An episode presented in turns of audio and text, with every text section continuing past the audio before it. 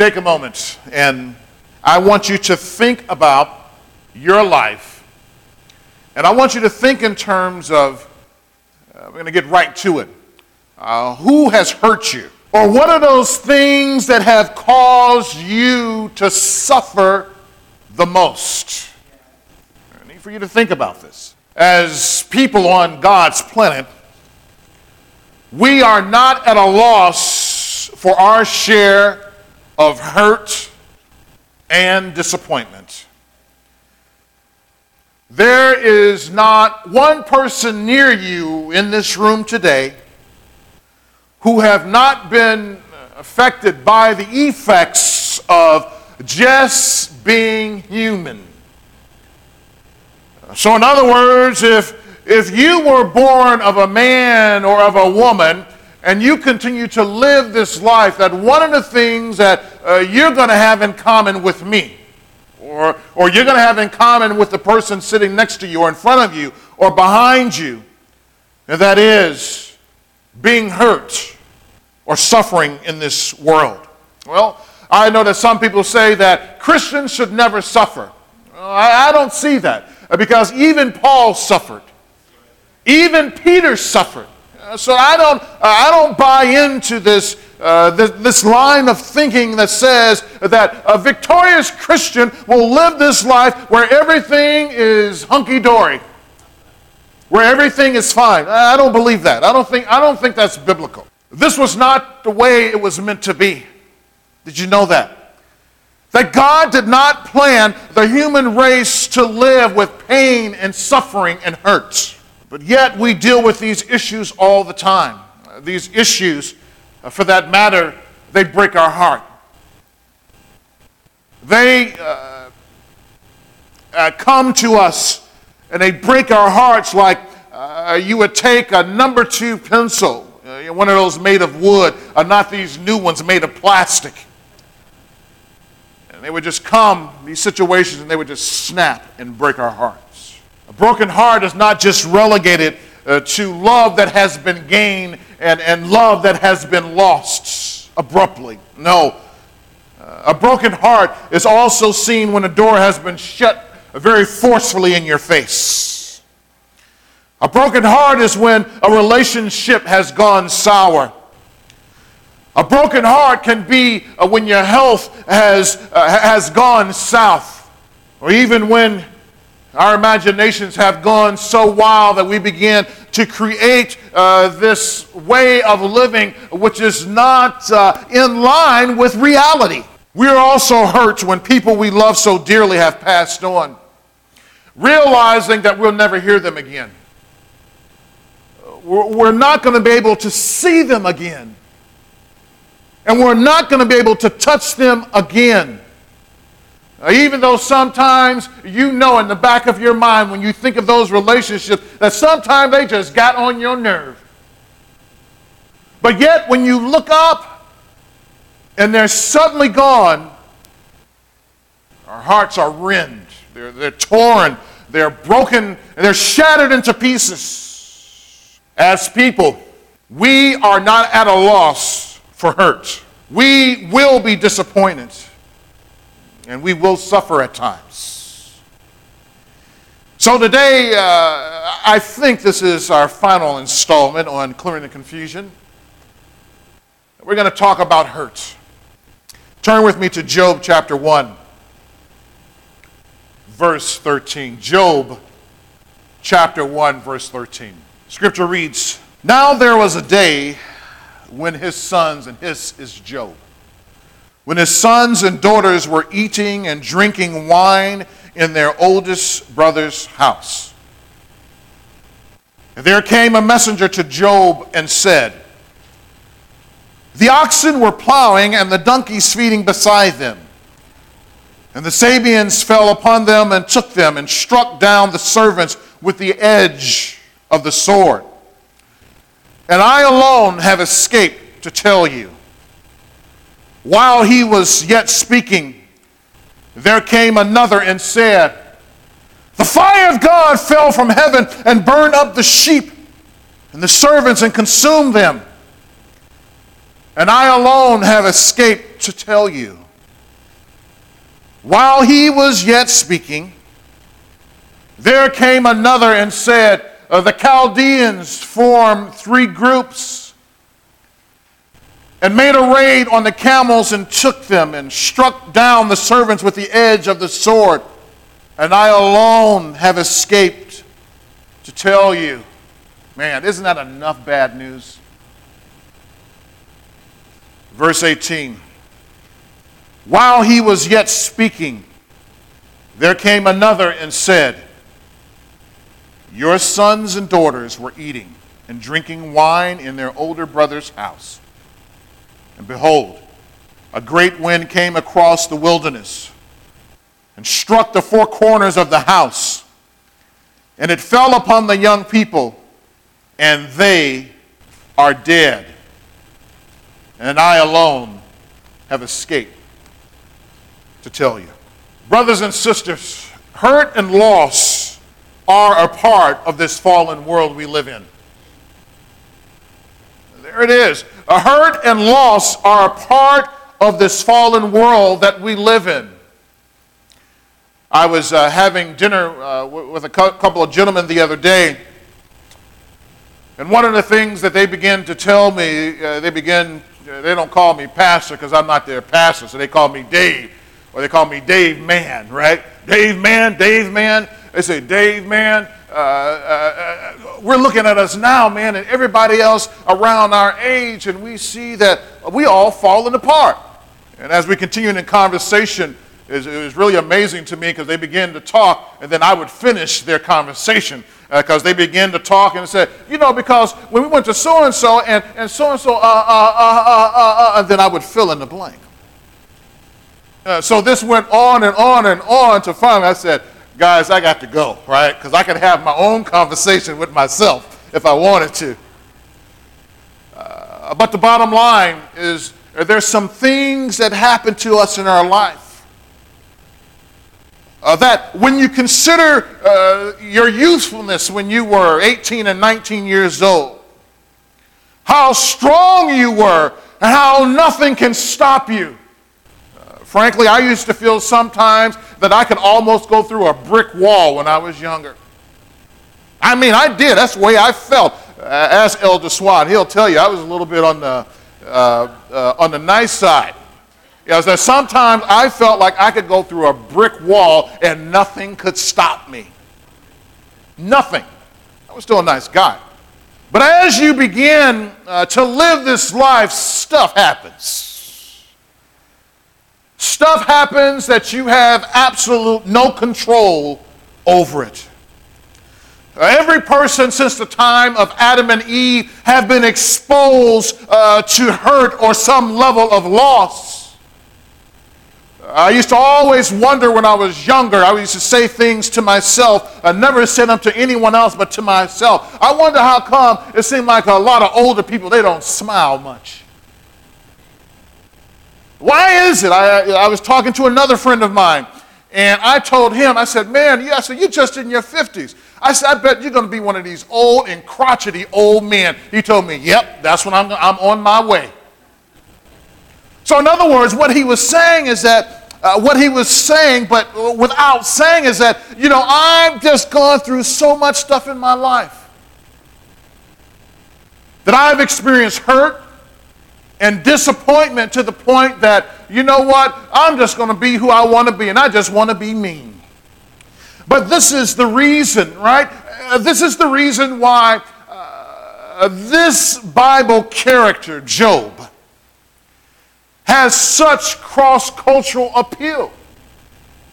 You, uh, you, if you look up the word suffering, one of the people that will definitely come up, it will be Job.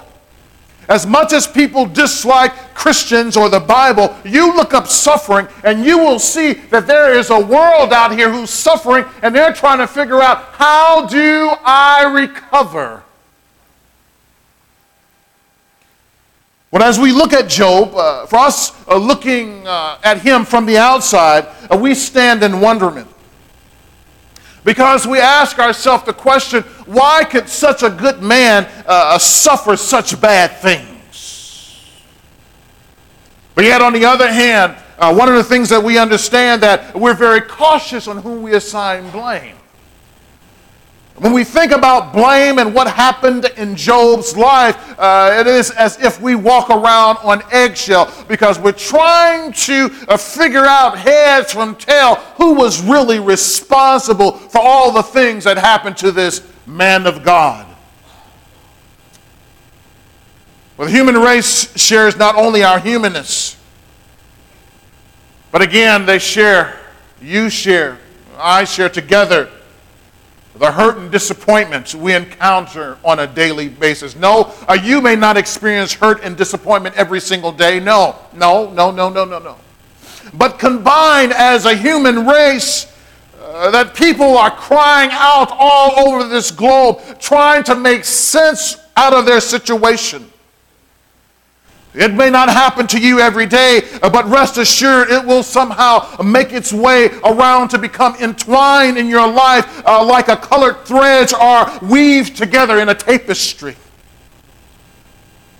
Job experienced extraordinary loss. It was extraordinary. Uh, but one important thing to observe is that uh, uh one of the habits that Job's kids had, you know, his sons and his daughters, uh, that they liked to party. It wasn't, no, not the kind of parties that you thinking about, right? Uh, not those kind. Of, I don't think. I don't know. I wasn't there. But the, the scripture says that they would party regularly, and they would go from house to house, party each other's house, uh, having a good time. And the scripture tells us that what Job would do after they finished partying, that he would go and he'd go pray for his kids. After his kids are out there having a good time, uh, this man of God, uh, whom there was nobody like it on the face of this earth, he would go pray for his kids and make sacrifice for his kids. Because he wanted to make sure beyond a shadow of a doubt that nothing happened to my kids. Have you ever been attached to your kids like that? That you would do anything, you would stay as long as you need to in prayer to make sure that nothing happens to my babies. And guess what? Your babies will be your babies until you guys are not on this earth anymore. Job chapter 1, verse 5. Job chapter 1, verse 5. Scripture reads And when the days of the feast had run their course, Job would sin and consecrate them. And he would rise early in the morning and offer burnt offerings according to the number of them all. For Job said, It may be that my children have sinned and cursed God in their hearts. Thus Job did continuously. It's like Job, he said, You know, I know how crazy people get when they have parties. I know how my kids get when they want to have fun, so I want to make sure that they are covered spiritually. Bottom line, this is no different from uh, the talk that many parents give their kids before they go out on a date. Now, look here now, little, little Betty Sue. Uh, look here now, little uh, Jamal, uh, Jamal John, right? Look here now. Uh, before you go off, there's some things you need to know. You need to make sure you keep yourself together and you watch out who you hang out with. And then you make sure you're in this house. And the best thing to do is get in the house five minutes early because I don't want you here one minute late. Because in your mind, you're thinking if they're one minute late, that they're doing something they ain't got no business doing. We have that talk with our kids before they go off to college. That talk with our kids uh, when they want to be with some friends to, uh, to participate in a school activity like a, uh, uh, like a game, a football game. So Job, he loved his children so much that he made an effort to make sure that they were spiritually good after their, their party and their after set. Well, some adults, we also think the same way. We think the same way because this, uh, many adults today, uh, that they're in church because they have said to themselves, you know what, we went out and had a, a blowout time on Saturday night. And we know that you know, there could have been some things that we've done that may not have been right. So uh, we need to appease God. So we need to at least show up in church. I used to hear that a lot, you know, uh, from some parents. You know, they would, they would tell their kids, at least what you could do is come to church. No, I think that at least what you could do is give your life to Jesus.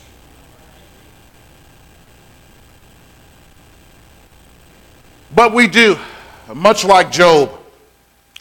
We want to ensure both us, we, and our children are on the right side of God. So, again, what was this loss that Job had experienced? Uh, remember that there was a group of marauders. Uh, they came and they killed his servants, of which he had very many. Killed them all. In verse 16 of chapter 1, that the fire of God, right?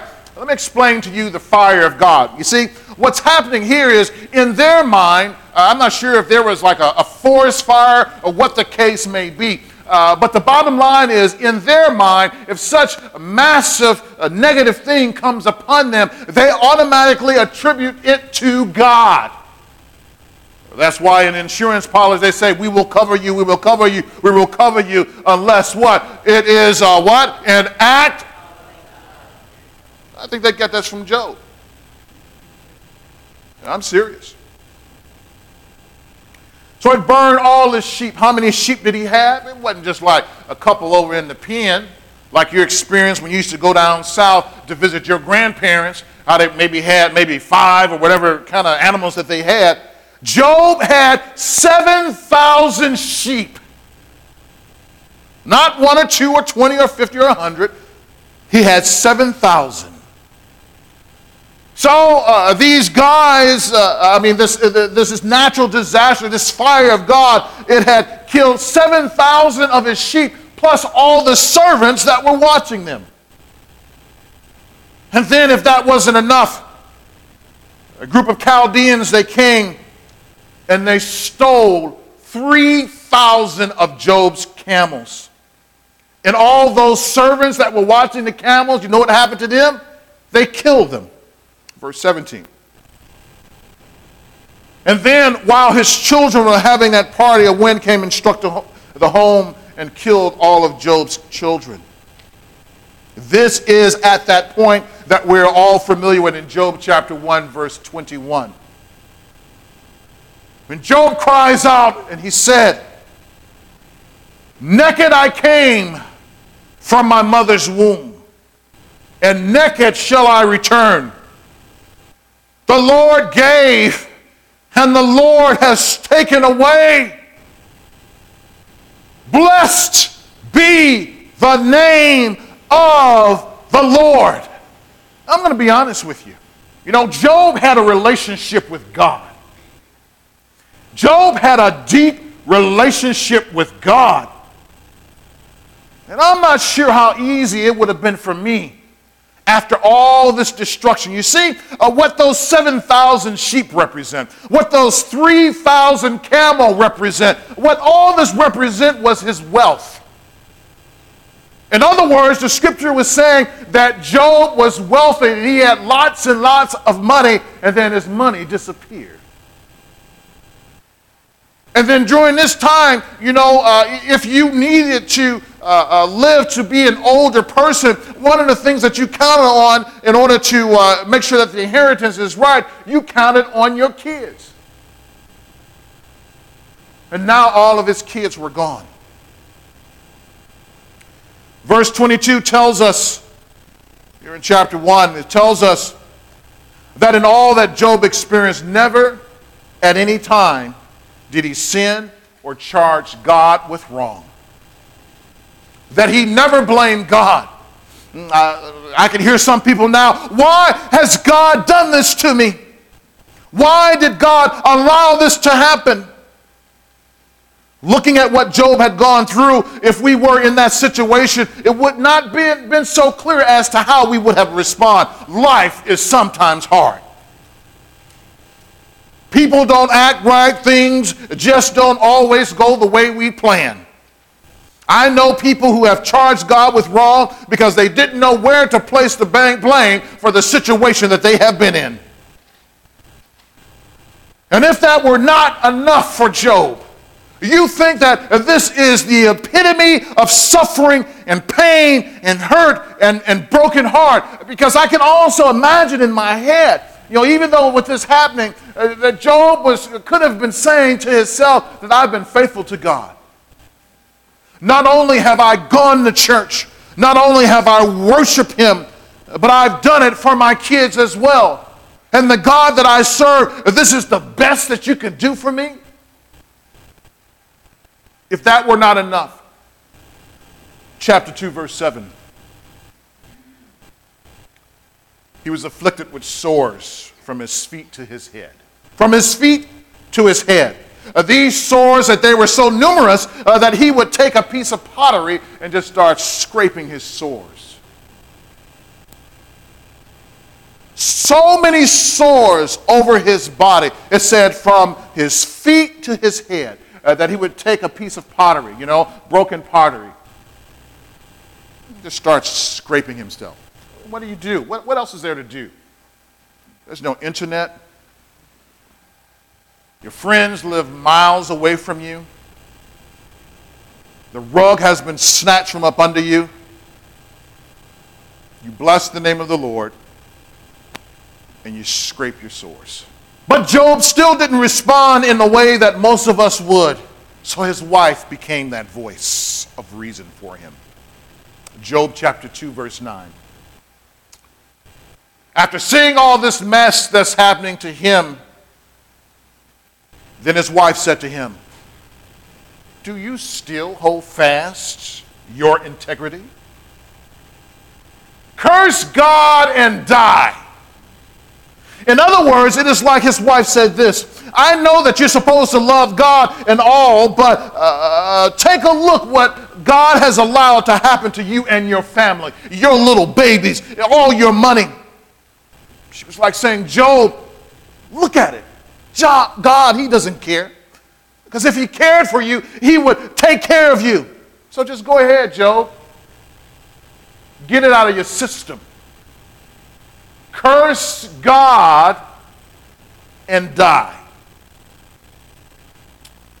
Knowing what we know about the entire story of Job, uh, would you say that cursing God and going ahead and dying would have been a solution to his problem? Do you think that would have fixed his situation? So now I'm, I, am telling you this because I want you to think of your life. I want you to think of your life in those moments in which you're riding high. And then think of your life when all of a sudden your life it just plummets down. You pick the reason. Question is, is it, a, is it a solution to curse God and die. The difficulty with our problems is, is not that we aren't really experiencing pain and hurt. Our struggle is that we don't know why it happened or who to blame, so we blame anyone we think is at the heart of the matter. You see, uh, the perfect little worlds we created uh, with, uh, within our imaginations are always flawed. They're always flawed. Uh, your little cocoon of your family right? The perfection of your family. That, you know, we're going to do this and we're going to do that and we're going to do this and we're going to make sure everything's together. Guess what? You are a prime candidate to show the glory of God to Satan. You are a prime candidate. Because you are saying that God is good all the time, because all the time God is good, so I'm going to make sure that my kids, my family, my wife, my husband, everybody is together. I'm going to make sure that I walk in righteousness. And all while you're doing that, the devil is running around to and fro on the earth. Right now, the devil is running to and fro on this earth, seeking whom he may devour. Job believed that he could fend off evil by making sure that he crossed all his spiritual T's and dotted all of his spiritual I's. As I mentioned to you last time on the message about prayer in this series, we don't always share God's perspective on what should happen. We don't know uh, always what's going on. That you don't know what, what God is doing in your midst. I don't always know. Uh, a lot of times I don't know, as a matter of fact. Sometimes even I wonder. I'm like, Lord, what are you doing? Uh, that's, that's my life. I'm like, Lord, what are you doing here? Some of you may not even know that. Even when I'm talking to you, I'm asking the question, God, Lord, what's going on here? And I know you come to me, oh, God is good. And I'm, I'm looking at you and I'm asking the question, Lord, what's going on? Oh, no, I'm not stopping uh, because I believe what Jesus says when he said, ask, seek, and, and knock. I believe what the Apostle Paul says to pray without ceasing. So when I'm looking at you, I'm asking the question, Lord, what's going on here? Because I don't know. And if everything ends up good, then I say, Praise the Lord, and I go on with my life. Yet some of us uh, can identify in our own way uh, as we have had to respond to situations uh, that some of us have almost been brought to the point of being broken. Almost, almost, almost. Almost. But some of us have made it. That you have been to that point of brokenness, some once, some several times in your life. I used to think that a broken heart can only happen if a woman broke your heart. I never knew when I was younger that life can break your heart. So, who's responsible for your pain? Who's to blame for pain? Job chapter 1, verse 9. Job chapter 1, verse 9. Then Satan answered the Lord and said, does Job fear God for no reason? Have you not put a hedge around him and his house and all that he has on every side? You have blessed the work of his hands, and his possessions have increased in the land. In other words, you gave him a lot of money, God. Verse 11. But stretch out your hand and touch all that he has, and he will curse you to your face. And it seems to me that if I had to put an insert uh, here, uh, that I would say, and the Lord said, Get out of here, Satan. Verse 12. And the Lord said to Satan, Behold, all that he has is in your hand. Only against him do not stretch out your hand. So Satan went out from the presence of the Lord. Well, the devil is responsible for some of the greatest suffering on this earth. Uh, yes, right. Uh, so the devil may be responsible for some of the pain that you're going through, but I don't know. Seems that the devil was out to prove that no person on this earth would stand by God if uh, they had a great dose of pain, suffering, and loss. You see, even though we're reading this story, I believe that, that really Job and his, and his boys are nothing but a foil. What does that mean? I believe it's nothing but a covering. And by us removing the covering, we discover quickly at the beginning of the book of Job what this story is about. And this story is about Satan wanting to destroy you and believe that you know, you, are really nothing. You're really nothing. So, in other words, uh, what the devil attempts uh, to do is demonstrate that once we enter into the crucible of hard times, we will either give up uh, our faith, uh, run from reality, or blame anyone else we see. Well, the reason I'm going through this is because of you. The reason I'm going through this is because of, of you.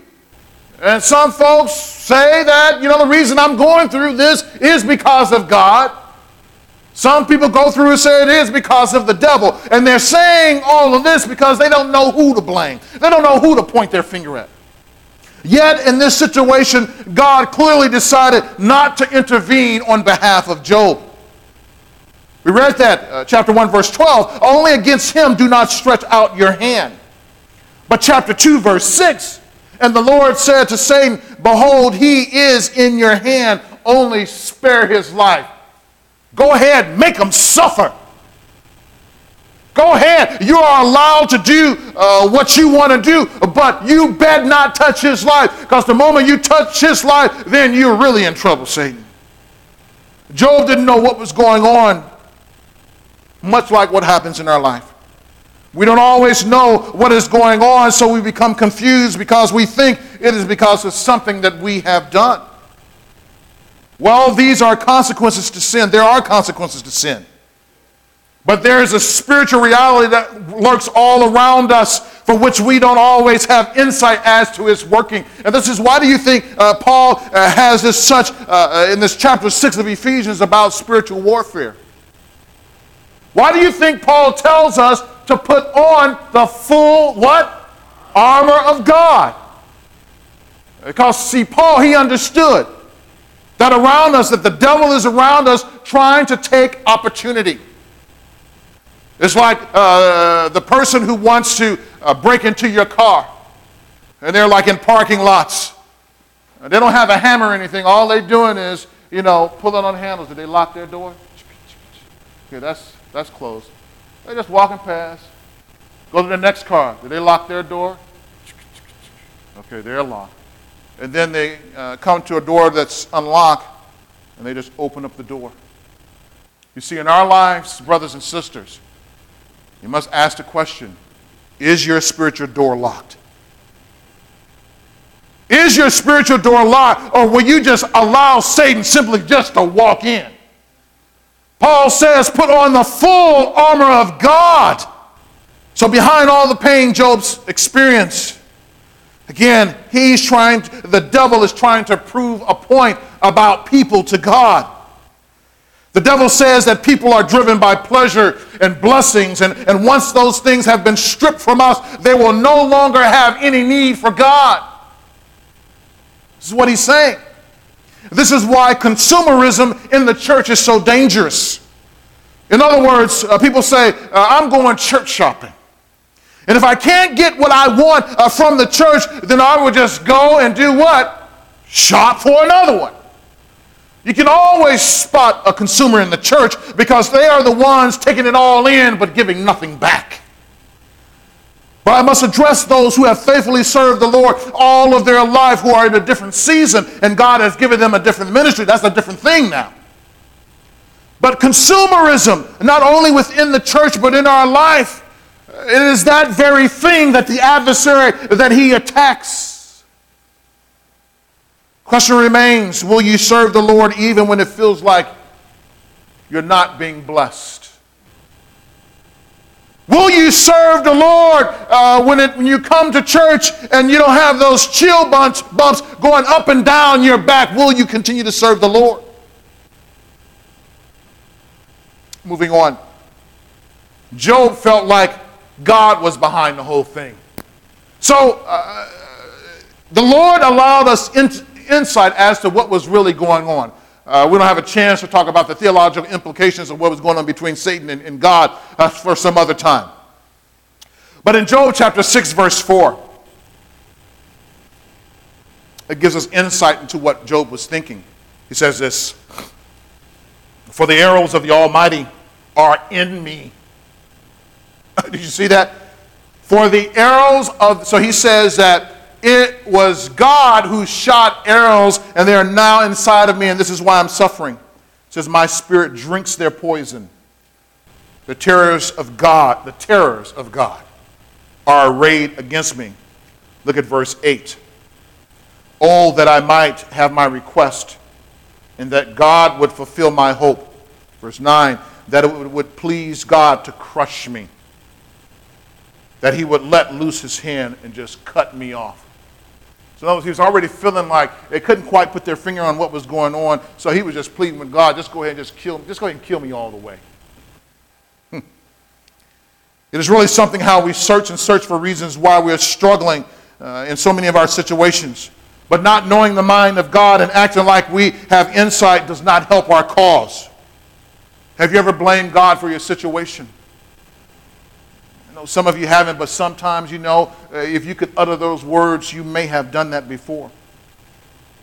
So we saw uh, the real reason behind Job's suffering was the devil, was Satan. We see how even Job within himself, who is beginning to think that maybe God was behind this. And then in walks his good buddies, right? His good buddies. And we're gonna, I'm going to cut this short. Job chapter 11, verse 6. And Job's uh, friend Zophar believed Job was at fault. And I'm in the verse. Know then that God exacts of you less than your guilt deserves. So he's saying, Oh, Job, you, you, you are guilty, Job. You are guilty to the T. But what, you, what he's saying, what you are experiencing now, because you are so guilty, the reason that you're experiencing this now, because God has given you a little taste. God could give you more for what you deserve, but he held back his hand. Oh, that's what friends are for, right? What a thing for a friend to say to you when you are down and out and can't get emotionally reoriented. You see, the problem is that uh, they, they knew all the facts uh, that, they, that had been known. So they knew uh, that uh, these people had come in and killed everyone, but somehow they were blaming Job. They had the wrong answer. His friend believed uh, that since God is good to the righteous, the only reasonable answer to this question would be that Job was living in sin. That was the only thing that he could come across uh, within his mind. His other friends, some of his other friends as well. They thought Job was guilty as charged and needed to shut up and repent so that his life can get back on track. This is like salt in the, in the womb, brothers and sisters. They add insult to injury mainly because they are not based in truth. While it is true there are consequences to sin, it is also true that every bad thing uh, that happens may not be because of sin. Remember uh, the, how the disciples had asked Jesus about the blind guy? Whose sin? Was it his mother or his father? Jesus said, uh, You don't even know what you're talking about. No, it wasn't because it was all for the glory of God. Story of Job, it's really for the glory of God.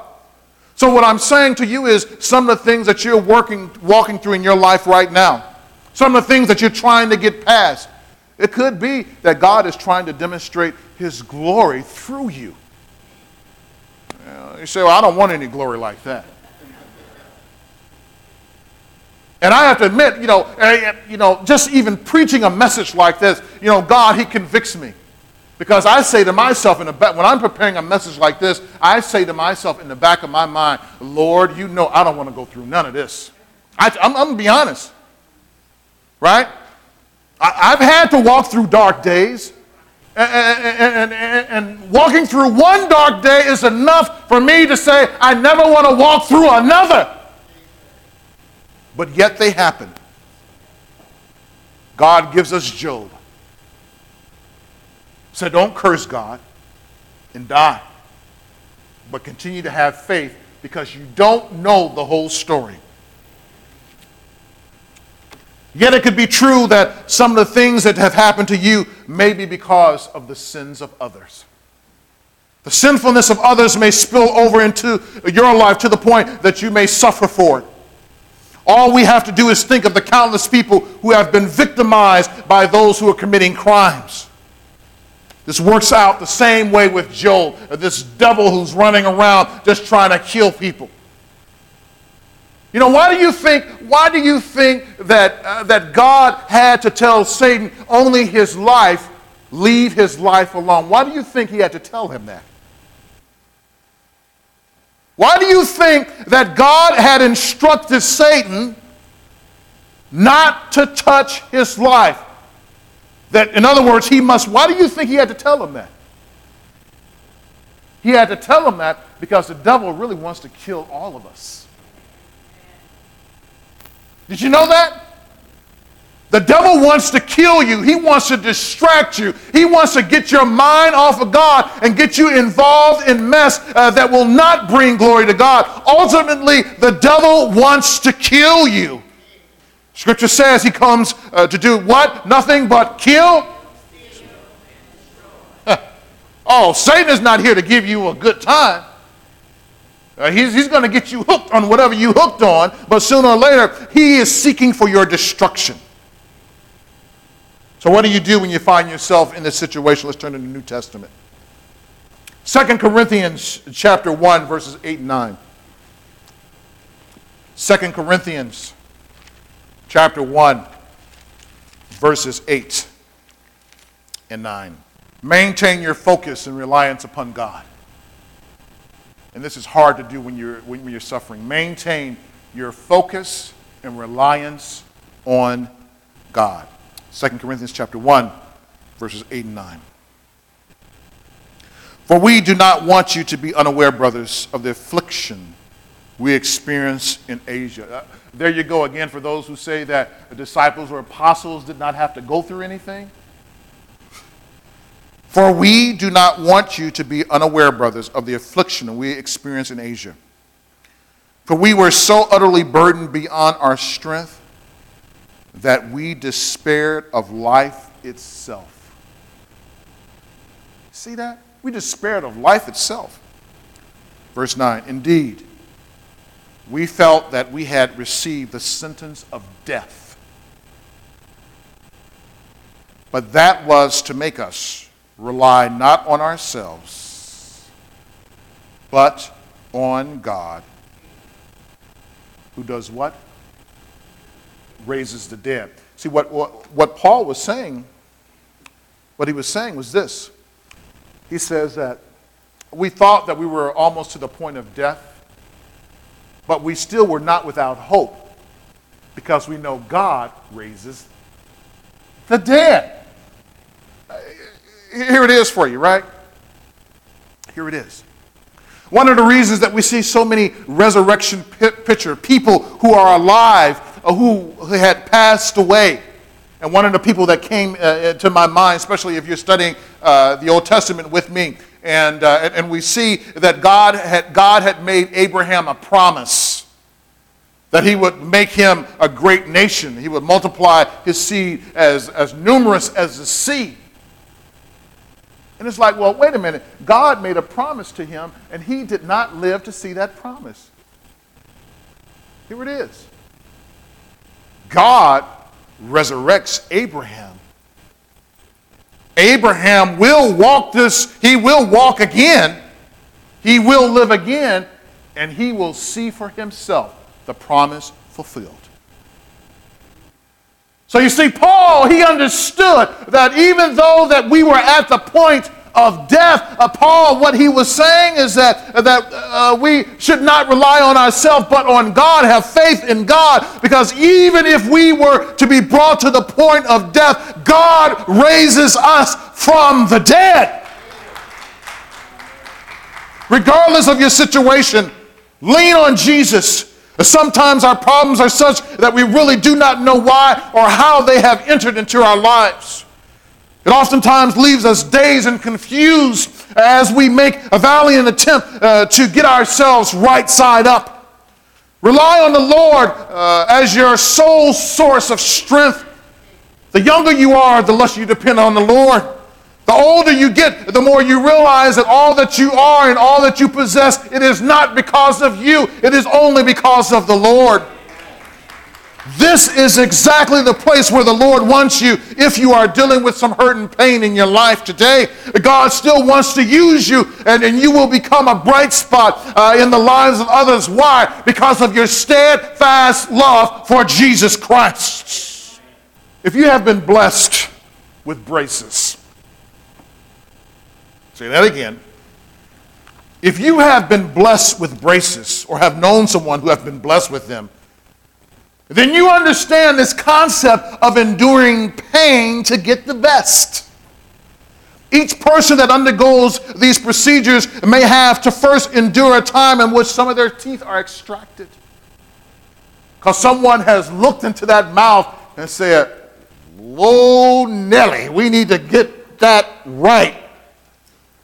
And then you go to the professional, he says, Well, before we can make your, your, your smile beautiful again, uh, we got to take some teeth out your mouth. So then they go through that round and they snatch some of those teeth out your mouth. And I know they probably said, Whoo, I'm glad that's over with. And then the dentist said, Okay, next we had to start the wiring process. We got to harness you up now. And they take that wire and they in and out those teeth. And it's like pain again. And I know those with braces, they said, Whew, I'm glad that's over with. Then after a few weeks, they go in to see that dentist, and what does the dentist do? Tighten. More pain. And then after that, they're done, right? Oh, no. Oh, they come back for more tightening treatments. You see what happens in our life when we're going through pain? We're having tightening treatments. Uh, that when we have these tightening treatments, uh, that, that what God wants to display is this bright spot, is this glorious person who loves Jesus Christ. Because even though you're going through the pain now, even though you're going through the suffering now, God knows that one day that you are going to be beautiful. Oh, yeah, we're not going to get it all now, but God knows that you're going to be beautiful in His sight because you have experienced the extraction those things that have been removed out of your life that you thought that were a part of your life and that you love so dearly uh, that somehow they were extracted from your life. You have experienced the invasion of that substance, of those things uh, that had nothing to do with you, but the sole purpose of being there was to make you more beautiful. You have experiencing the tightening, the pressure of your job, the pressure of your kids, the pressure of bills, the pressure of life that continues just to squeeze and tighten and tighten and tighten. But know this, know this, that at the end of the day, that you will glorify God because of your faithfulness.